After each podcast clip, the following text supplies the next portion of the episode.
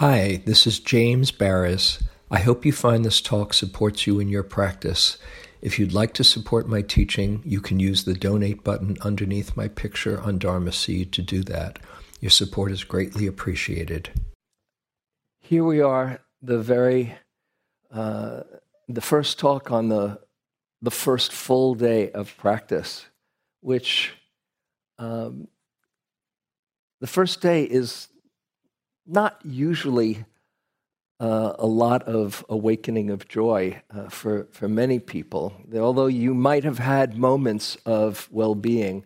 But I just first want to take a little uh, temperature check or barometer check in the room.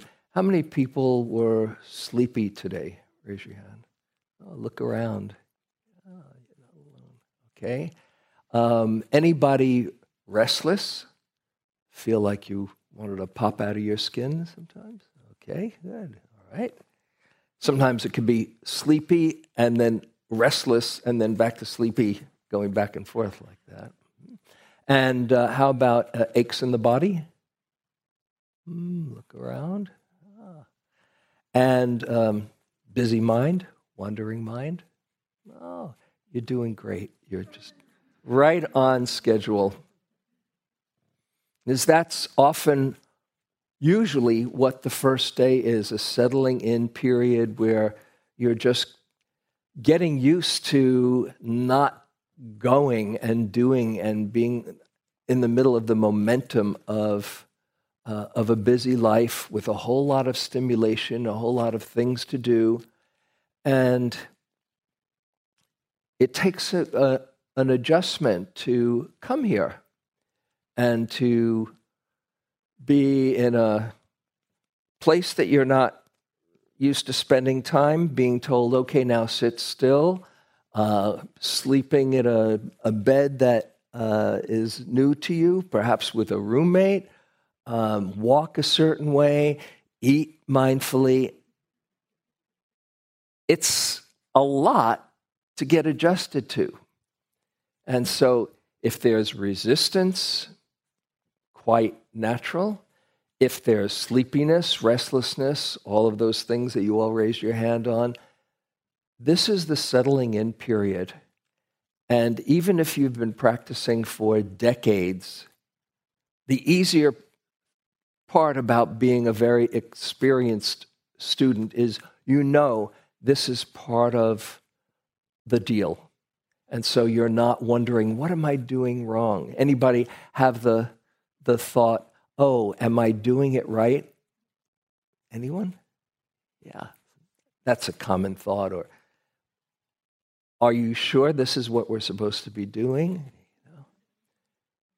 It takes a while to settle in, and part of those first few days is just being very kind and patient with this process, knowing that um, the more moments of mindfulness that you develop if you're not getting frustrated at it not going fa- better or faster than it is, the mindfulness practice in itself uh, will start to work and reveal just what you need to see.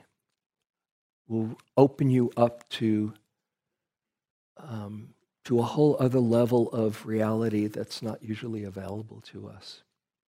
So, tonight I want to talk about awakening joy and what that means. Uh, particularly in these times, you know, you, you came here uh, probably, uh, perhaps your heart very tender, whatever is going on in your own personal life, the news that that we've all been hearing in, in recent days and weeks is just so uh, heartbreaking. Whether it's um, gun violence or um, war or divisiveness and perhaps mean spiritedness or climate whatever the latest climate report is, these are hard times for so many people. And so you come here and you and you say, you might say, as many people have said, uh, as I share this, as I said myself, uh, joy, is that okay? How is it possible with so much sorrow and sadness in the world? And I'm here to share with you, as we're all trying to share. Um, it's very important, not just important, but essential to get in touch with and connect with all the goodness in life. Otherwise, it's way too overwhelming. And there is so much goodness in, in inside and around.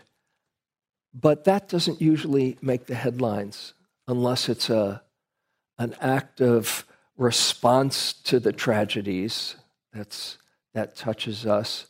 But there's a whole lot more goodness, I believe, in people than mean spiritedness or hatred. Mm-hmm. And it has to be cultivated. And I want to share a little bit first about my own practice in coming to uh, value this so much, and also some principles that might support you as you're going through these days.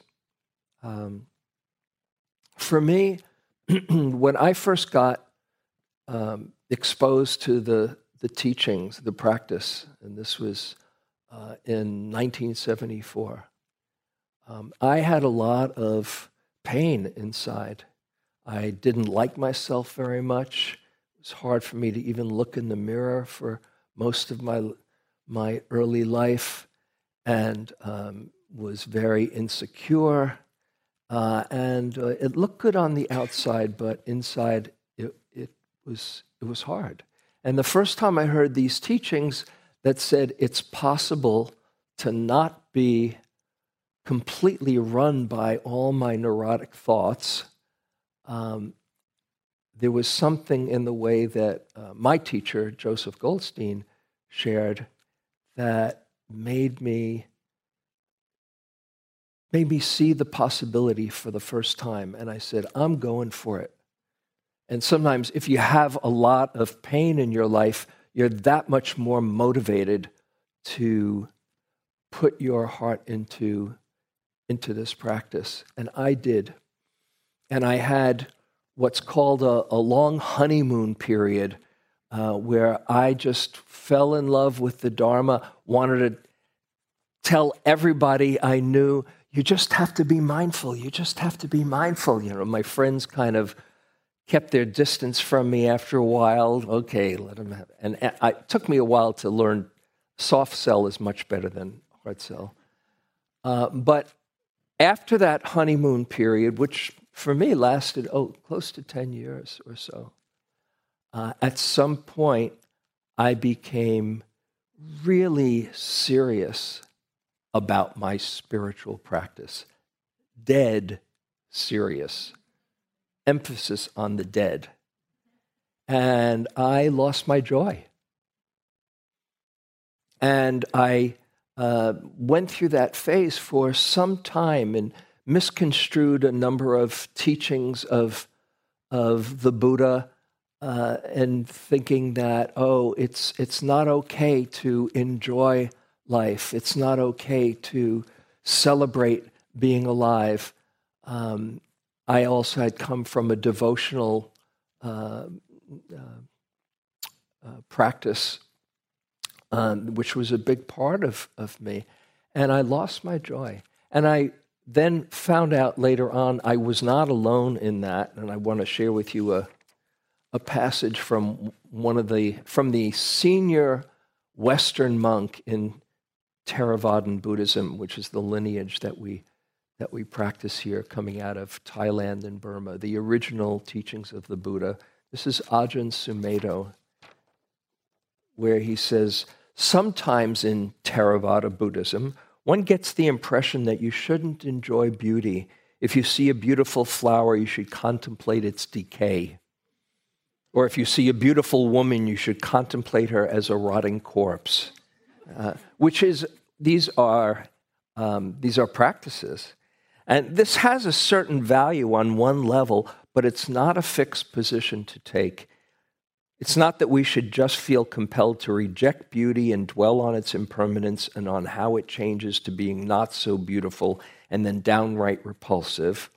That's a good reflection on anicca, dukkha, and anatta, impermanence, unsatisfactoriness, and the selfless nature of reality.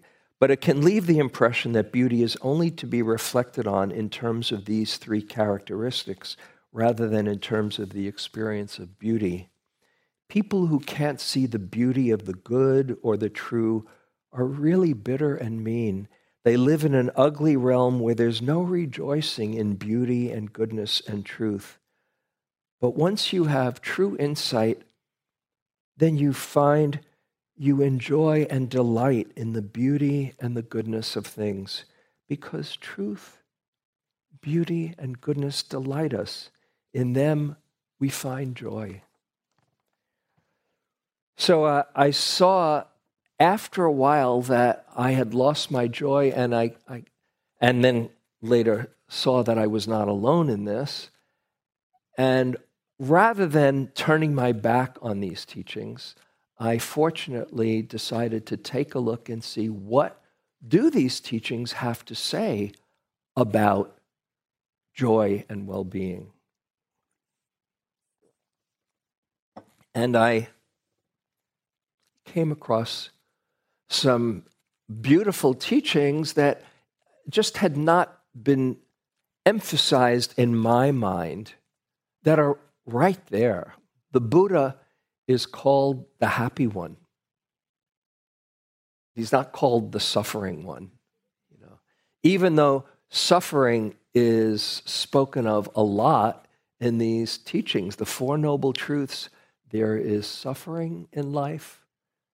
There's a cause of suffering. There's an end to suffering. And there's a path leading to the end to suffering.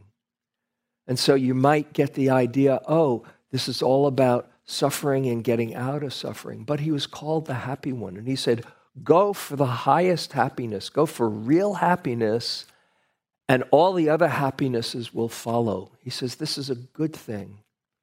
Uh, the Dalai Lama, in his beautiful book, The Art of Happiness, starts out with the line The purpose of life is to be happy. It's a great way to start a book. Right? The purpose of life is to be happy. And he goes on to explain that when we are feeling complete and fulfilled, and our natural aliveness is able to be expressed, not only do we feel good, but everybody around benefits from that all the beautiful qualities inside of us get to be uh, shared in an unobstructed way. So I got uh, uh, decided to look at these teachings and see how I could use them for not just happiness on the cushion, which is definitely possible in deep states of meditation or absorption, but in our daily life. And so there were some teachings that, um, that made sense to me, particularly three teachings that uh, are the cornerstone of how I see to, um, uh, to practice this awakening joy. Uh, maybe before I, I get into those three principles, uh, just to say that there are many flavors of the word joy. The, the word is such a powerful word, and for some it just delights us. You hear joy and it just kind of, you know, makes your heart sing. And for others, it's, it just seems so far away so distant. Joy, I, I sometimes hear people come to the Awakening Joy course that I teach, and they say, joy, I'll just take not being miserable. Okay. And I'll say, great, start there. Notice moments that you're not miserable. And so you want to be able to um, translate the word into something that is meaningful for you. In the teachings, the word joy is used in a number of different lists. It's one of the seven factors of enlightenment. It's one of the uh, the four um, heart practices, the Brahma Viharas. You know, if you the buildings are named after those four qualities. There's loving kindness, there's compassion, there's joy, and there's equanimity. There's um, the states of absorption. It's one of the factors of absorption. Uh, piti, which is usually translated as rapture or bliss, and different states of, of, of high concentration. It's in a number of different lists, but there are also synonyms for that word. Piti, bliss, rapture, pamojja, gladness, passaddhi, calm, there's contentment, there's ease, there's peace. So when we're talking about joy and well being, remember that's the other name of, of this uh, retreat theme, we're really talking about any flavor of well being. So if the word joy just triggers you in some way that does not feel supportive, translate it as whatever contentment, ease, peace, well being, you know, it's not as catchy to say awakening well being, so I called it awakening joy. But you find the, the words that, or word that, that works for you. And this is our natural state. This is who we really are. We come into this world if we're fed and diapered and you given a little bit of love what does a baby do? Squeal with delight. Wow, isn't life wonderful? That's who you were. In fact, now I'm just remembering I have this picture. Here's a picture I love to remind you of who you really are. This is Chloe Thomas from Melbourne, Australia. And this was, she was born uh, prematurely. She hadn't yet reached nine months to term. This is who you are. I know it was a long time ago. I don't know about that's and actually if you put an adult in an MRI machine, fMRI machine, and they are um, they are not feeling physical pain or emotional pain or stress. Those are big right there. What they exhibit is oh, if people could sit up for the retreat, I'd, uh, for the for the talk, I'd really appreciate it if possible. Thank you. Um, you can get relaxed and comfortable, but just really makes a difference.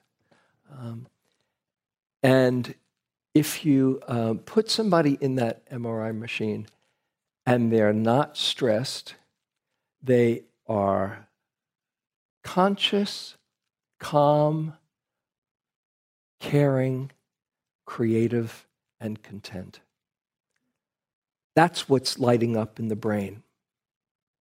So, this is not something that you have to find somewhere far away. It's right inside of you. That's why we call it awakening what's already here, awakening the well being that's right here for you. So let's just um, look a little at these principles and see how we can apply them. One teaching of the Buddhas is that on wise effort. And it was mentioned uh, a bit last night by, by Deborah. Four wise efforts. I think you mentioned it, Yeah. So, two having to do with unwholesome states, akusala, they're called, and unwholesome states are states that are suffering and lead to more suffering, like greed, hatred, delusion, fear, jealousy, uh, wanting, uh, restlessness, um, all of those states. That is, if you can avoid their arising, then do. Don't put yourself in temptation's way. When they do arise, they're naturally part of being human. And the Buddha says, when they arise, learn ways to overcome them so you're not completely lost in them. And then, two, having to do with wholesome states, cultivating wholesome states, kusala states like love and kindness and generosity and compassion and um, uh, equanimity, peace, all of those states of well being that feel really good, joy.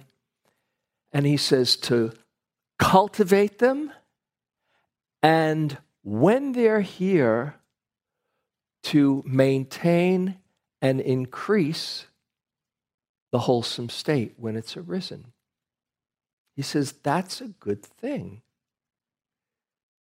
Now, you might be thinking, well, isn't that attachment? If I'm having, have, having to be, uh, happen to be having a wholesome state and I want to maintain it and increase it, here's where the tricky part comes. All the unwholesome states are states of contraction. All the wholesome states are states of expansion. So, any kind of contraction, and you've just turned a wholesome state into an unwholesome state. So, if you're saying, wow, really feeling good now, ooh, can I make it bigger? Ooh, come on, bring it on. Or, oh, please don't go away. This is so good. As soon as you've done that, you've turned it into an unwholesome state because there's grasping. So, we'll talk about how to maintain and increase the wholesome state in a moment. But it's important to understand that all of these states of well being are states of expansion and openness. Mm. I'm just remembering. This goes against the grain of what we've been taught. I'm sorry, I only have a black and white version of this. I was only able to print it out uh, in black and white. This is an ad. I don't know if you can see it from the back called The Gold Shivers. Beautiful woman, draped in gold, very, very happy. Right? And here's the ad The gold shivers, that electric excitement that thrilling warmth. Every new piece of gold jewelry ignites it once again. Nothing makes you feel as good as gold. And here's the second page, it's a two pager. What's the real substance of a new piece of gold jewelry? Emotion, pure and powerful. From the first small shiver of excitement when a shimmering necklace of gold beads catches a woman's eye, to the great shivers of delight when the coveted object actually becomes hers. Among life's pleasures, count this deeply felt euphoria as unique. The only way to get the gold shivers is by getting the gold. It's brilliant, isn't it? You might not even care for jewelry, but you say, gee, that I'd like some of that too. You know? Or you might say, I'm, I'm a, a Dharma uh, discerning uh, consumer. You can't fool me. You know, I'm from Berkeley, California. I, I know better than that. It works. That's the crazy thing. It really works. That's why Coca Cola will spend millions for 30 seconds of your attention to just see ah, happiness in a bottle. And those messages get in. That's why we have, you know, guys who don't have a six pack and feel like schlumps, you know. Oh, I'm so flabby, you know. Or beautiful supermodels who don't feel like they're thin enough because those messages get in there. So the Buddha says, know where real happiness lies. And it generally doesn't lie in your jewelry. Okay? Close your eyes for a moment. We'll do a little experiment. And think of what brings you joy. Something that brings you joy. Maybe the last time you were experiencing that. And, and notice how it feels inside just as you remember. Okay, you can open your eyes. Uh, just a few comments, and you have to speak up really loud so I can hear just very, a word or so. What brings you joy? Anybody? What was it? Your child, yes, playing with your child or children, grandchildren. Something else. Your dogs, okay. yeah. Relaxing with the sound of laughter of people you love. Great. Yes. Anything else? The what? The ocean. Beautiful. Say again? Nature, yes. One last one. What? Riding your bike to the top to the top of the hill. Yeah. Anybody thought of their jewelry? no. And so it's noticing that joy is available and it's free. It's usually free my dog, the ocean, you know, nature, riding, all of that, all of this been named, dancing, singing. But we get deceived into thinking happiness lies in something else outside of us. Okay, so this is the first of these principles, seeing that we can cultivate a wholesome state and it's not outside, it's not in things, it's right in us and seeing where happiness really lies. Now, the next principle has to do with the feeling of uplift that accompanies that experience.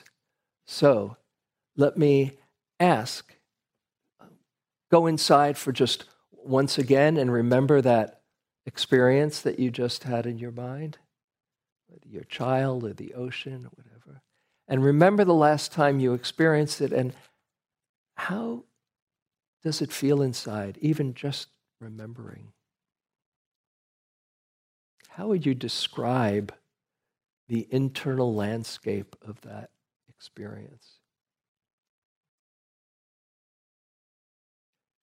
Okay, you can open your eyes and once again, and maybe just for a moment, take down your mask if you're going to say, say it so I can hear. Anyone describe how they would feel all the way in the back?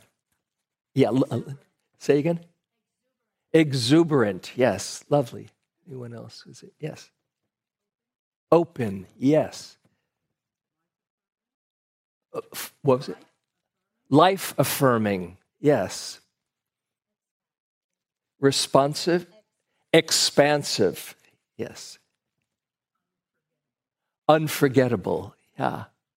All the way in the back. Last one, real loud. Everything else washes away. All of these have a, a concomitant physical experience with it. Everything washes away, expansive, open, ah, exuberant, and the Buddha says in one discourse, which kind of um, just really jumped out at the pages as I was reading it. It's not such a well known discourse. It's number 99 in the Majjhima Nikaya, if you're a scholar kind of a person. He says, he says, that gladness connected with the wholesome, I call an equipment of mind to overcome all ill will and hostility. That gladness, one gains inspiration in the meaning, inspiration in the truth. One delights in the truth. So he says, pay attention to that gladness. And he gives in this discourse the example he says, if you're, say, in the middle of a generous act, he says, think to yourself, oh, I'm being generous now. He says, This is a good thing. Oh, I'm being, he's not saying, Hey, check it out. I hope everybody sees what a generous human being I am. No, this is not about ego building. It's rather, oh, to feel from the inside how good it feels for generosity to move through me. Oh, I'm being generous. And then he says, notice the gladness accompanying that wholesome state. That is what we are encouraging you to do while you're here on this retreat. Not that it's all going to be beautiful, wholesome states, but the mind is much more inclined to notice what's wrong than what's right. This is how we're wired up. We have this confirmation bias that, and this little almond shaped cluster of neurons in our brain called the amygdala that scans the horizon for danger and what can go wrong. And it's a good thing that it's there. You know, you, you want to stop on the red and not put yourself in harm's way or be, you know, careful uh, to not not get in uh, in danger. But mostly, we are uh, inclined to look for where the danger is. And when we're stressed, it's that much more likely that we see what's negative. As my dear friend Rick Hanson says, probably many of you are familiar with him, wonderful uh, neuroscientist. He was on the board here for many years, and he's a dear friend. He says, The brain is like Teflon for positive experiences and Velcro for negative experiences. And uh, I, I came across a study a number of years ago that said for most people, if you have one negative encounter, somebody kind of snaps at you or uh, criticizes you or whatever the negative encounter, for most people, it takes seven positive encounters to balance that out. Somebody saying, Oh, hi, how are you? Oh, so good to see you. One, you know, and so on. Unless you train yourself to really take in the good and let it nourish you and to reverse that so it's Velcro for the positive experiences and Teflon for the negative ones. Of course, you want to keep on learning, but not being overwhelmed. People who are truly happy are not happy all the time. And I've done a fair amount of research on this. But people who somehow have learned the, the secrets are not overwhelmed by the hard stuff. And they are not and they don't miss the good stuff. And that's what we're practicing here ways to be with the difficult which we will definitely get to and ways to um, be present for the good. That is, just by being mindful when there's a wholesome state. Ah, I'm being generous now. Or, oh, I'm feeling gratitude now or appreciation. Oh, here's a moment of calm or peace. And making that the subject of your mindfulness, just like the breath, we'll get to all other states. Don't miss it. That's what some people have said that the, the whole joy course that I teach has come down to them for. Just three words don't miss it. Because we find what we look for. We, if you look for how everybody in the world is going to disappoint you or the world is going down the tubes, you'll have ample evidence. But if that's what you look for, that's what your brain will notice. And you'll miss all the goodness around you. If you look for or see, oh, people really want to feel safe and be loved, that there's a goodness in there, or that it's amazing to be alive. The more you look for that, the confirmation bias in your brain will notice that. So we are learning to look for the good, which is a wonderful way to go through life, particularly around other people. The way it works, when you look for the good in others, you're not always going to find it. There are some very wounded people out there. I'm not naive. But when you're around somebody, for instance, who mm, take two scenarios somebody who maybe is looking for all your flaws and judging you, they don't have to say a word. How do you feel? Flawed or judged or small or defensive or whatever. It's very different than when you're around somebody who you who you know is looking and seeing all your goodness. You relax, it brings that out of you, and it's like a feedback loop. So you will find what you look for. And the more you look for the good inside and outside, the more you will find it and, and uh, make it, uh, give it life. So that's the second principle. The third principle, the first one being cultivating wholesome states. The second, noticing the gladness that accompanies them. Oh, and I'll just mention one more thing before I go on that I find helpful. It's one thing to know, oh, I'm feeling pretty good now. But it's a whole other to know, oh, this is what it feels like to feel good. Not just the thought, but when you feel that gladness or that goodness inside, mindfully, you give it a whole lot more energy and life. In fact, another Rick Hanson formula, this is neuroscientifically shown. If you can, when you are feeling a moment of well being, he says, take 15 seconds to let yourself really feel that well being. And his general formula, Rick's, is if you do that six times in a day, that's 90 seconds of well being, if you can stand it, right? And you do that over a two week period, you will start to notice a shift in well being.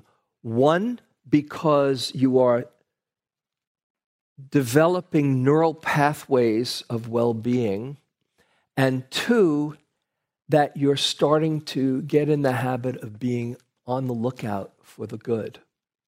Now, you have five days here to do nothing else but just notice what's going on, okay? No email, no distraction, nothing, no responsibility other than to just be with your experience and that means being with the hard stuff when it's here, but not missing the good stuff. And you will develop lots of moments of well being if you start to practice and be on the lookout for it and just marinate in it, as, as somebody has said. Just let, don't hold on to it, don't grasp it, it will go. But the fact that it's going to go is that much more incentive to really be here while it's here. So, first, cultivating wholesome states. Second, noticing being with the gladness that accompanies them, as the Buddha suggested. And the third is over time, you start to develop a skillful habit. As it says in one discourse, whatever one frequently thinks and ponders upon, that will become the inclination of their mind. Whatever one frequently thinks and ponders upon, that will become the inclination of their mind. Or in modern neuroscience, the axiom is neurons that fire together wire together. They start to wire in your brain. And so the more you practice, that's why we call this practice, the more you start to incline your mind in that way. Now, a few, a few more things to keep in mind as we do this. One is that mm, there is sorrow and sadness in the world. So I am not talking about living in dreamland and in denial. And in fact, one key component of wholesome states is knowing how to grow from our difficulties and to use them, learn how to overcome them, and they deepen our compassion. And that also means to be real about the world. This is a a difficult world. And you might have the idea is this okay for me to feel joy or gladness when there's so much sorrow in this world? You know, as it's said in the Taoist teachings, where the world is made up of 10,000 joys and 10,000 sorrows.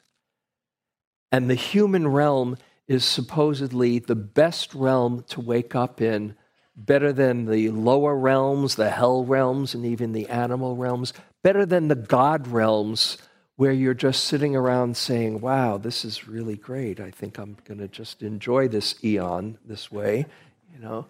But the human realm has both the balance of sorrow and joy. And so we learn to open up to the full reality, the full picture of reality, but not to be overwhelmed by all the sorrow and I want to read to you a, a passage that I love, um, written by Howard Zinn, who was uh, one of the uh, most um, respected historians. He wrote the People's History of the United States, the unvarnished history that says the good, the bad, and the ugly, and very realistic. He also was John Kabat-Zinn's father in law.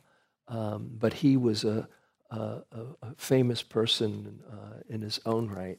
And this is from his essay, The Optimism of Uncertainty. He says, An optimist isn't necessarily a blithe, slightly sappy whistler in the dark of our time. To be hopeful in bad times is not just foolishly romantic. It's based on the fact that human history is a history not only of cruelty, but also of compassion, sacrifice, courage, kindness. What we choose to emphasize in this complex history will determine our lives. If we see only the worst, it destroys our capacity to do something. But if we remember those times and places, and there are so, so many, where people have behaved magnificently, this gives us energy to act and at least the possibility of sending this spinning top of a world in a different direction. I'm somebody who cares a lot about this world.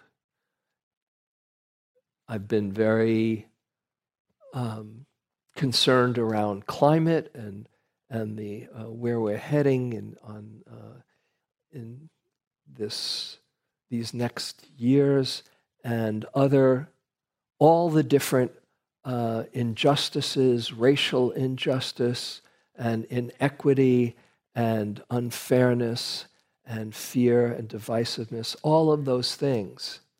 Uh, and I, I've been teaching Buddhist philosophy for a long time. The first noble truth there is suffering. I'm not, I'm not naive about that. But I've found that the more we can open up to all the good inside and around gives us a greater capacity to process all of the, the challenges that we face. So, a couple of more things while well, still have some time. Mm. There are many wholesome states that the Buddha spoke of to cultivate. In the, the, uh, the course that I teach, I pick 10 wholesome states and we cultivate it. And when we're experiencing it, to practice being present for it. And we'll be talking about a lot of them here, whether it's gratitude or kindness for ourselves or loving others or compassion, many, many. But I wanted to just mention two uh, as we um, as I close the talk. One is understanding how mindfulness works. Mindfulness has a very unique property of all the, there are 52 mental factors, 52 different qualities of mind and heart in Buddhist philosophy. It's kind of like the deck you're dealt, you know.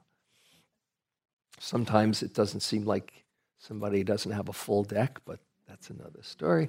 But there we are 52 factors, some of them wholesome, some of them unwholesome, some of them common that are neither wholesome nor unwholesome. And mindfulness of all of those factors has a very unique property. It is the one factor that weakens unwholesome states and cultivates and strengthens wholesome states. That's amazing that the Buddha figured that out. That's why he says in the Discourse on Mindfulness there is one direct way for overcoming sorrow, lamentation, and pain and anxiety, grief, despair, and realize the highest happiness. That is the cultivation of mindfulness. When we're mindful, say, of fear or worry, we give it space and we can see it without getting taking ownership of it and we have ways to process it. And when we're mindful of a wholesome state not only does mindfulness cultivate the wholesome states but when we're mindful it amplifies it it strengthens it. And that's why it's the basic tool, what I call the basic tool for a joyful life, that when you're very present for that wholesome state, those 15 seconds or however long, you are deepening the neural pathways and deepening that experience. That's why we're cultivating mindfulness here is a direct path for awakening joy. And I'll mention one, one more wholesome state, the start of the whole process, which the Buddha said is the key to um, developing um, developing all the qualities of awakening, and that is the intention for well-being.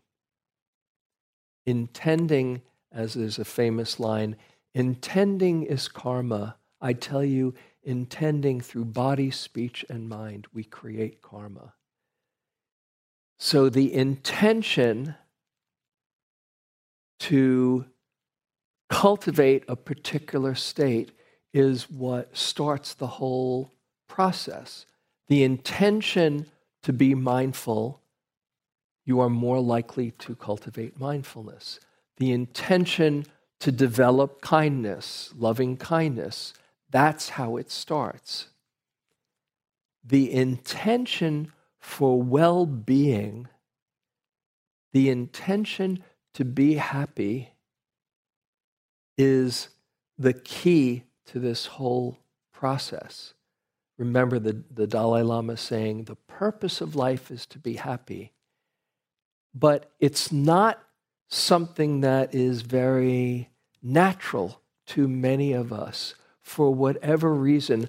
Oh, I, I, that's selfish, or I should put myself last, or what if I really open up to happiness? What, what if I the shoe drops and I lose it, or for whatever reason, or we postpone our happiness. Well, when when I meet the right partner, then I'll be happy. And maybe for 18 months while the dopamine is going, it's, yeah, this is great. And then it's, oh, now I have to be with this person. Oh, and that can be beautiful too. But not necessarily guaranteeing. The intention, though, to not postpone it, the intention, in, oh, when I retire, then I'll be happy. When I go on my vacation, then I'll be happy. Don't postpone it. Life is happening right now.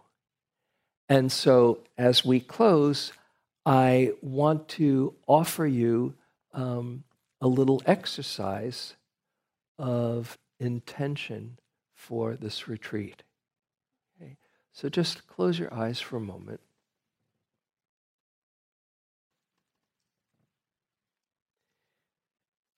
And just imagine, mm, as we're here for these days, and whatever your, whatever, your level of well being these days, if it's really great, there's no ceiling. And if there's, there's room for, for more, or if you're in a, in a, a difficult period, it's possible to more and more open up to well being as you hold your challenges. Just imagine these days getting better and better, or more and more adept at noticing all the goodness inside and around you.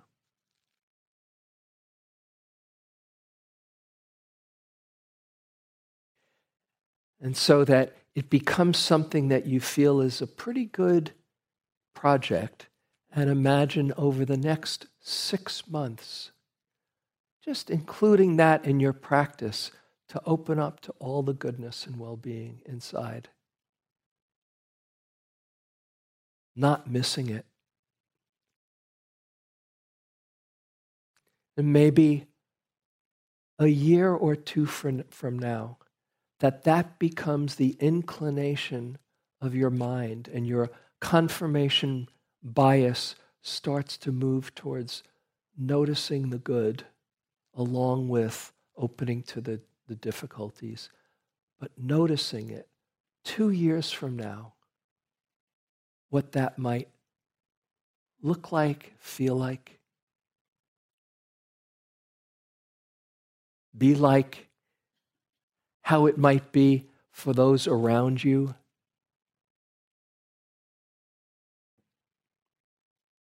And it just becomes a habit in your life. And maybe it already is, but just more and more, that's where you're living from. Five years from now,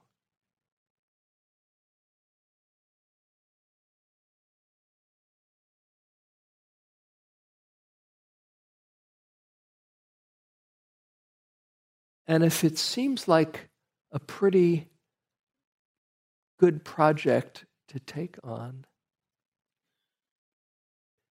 Get in touch, if you can, with the decision to go for it. Not wishing it would happen or hoping it might happen, but deciding to do your part and letting life support you. No timetable, no report card, just deciding, intending to have well being as central to your practice and to your life for your own benefit and for the benefit of others.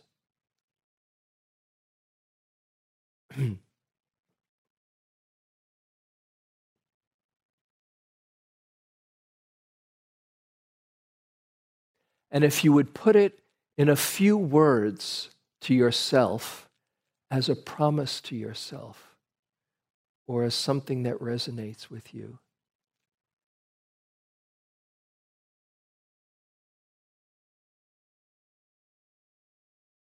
Here's where the magic begins.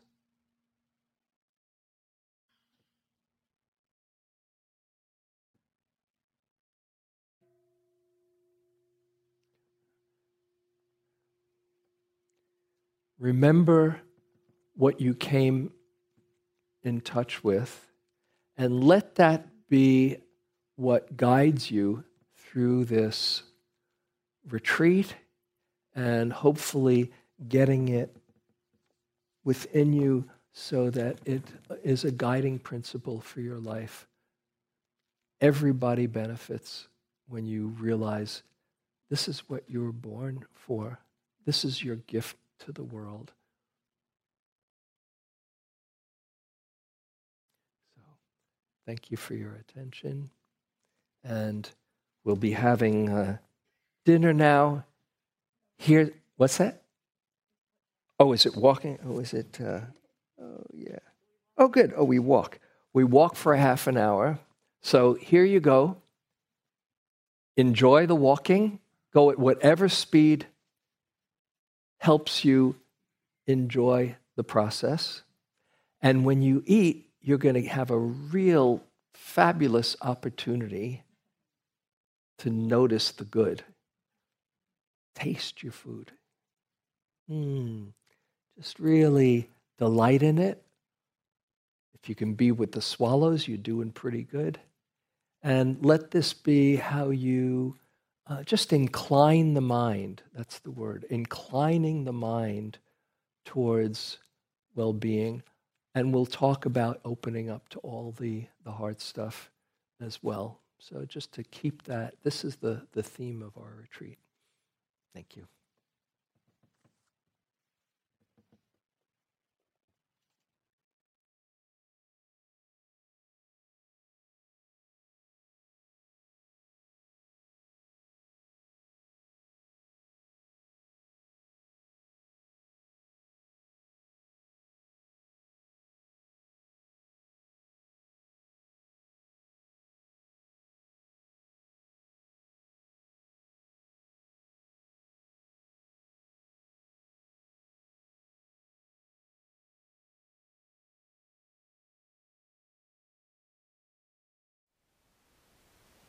Thank you for listening.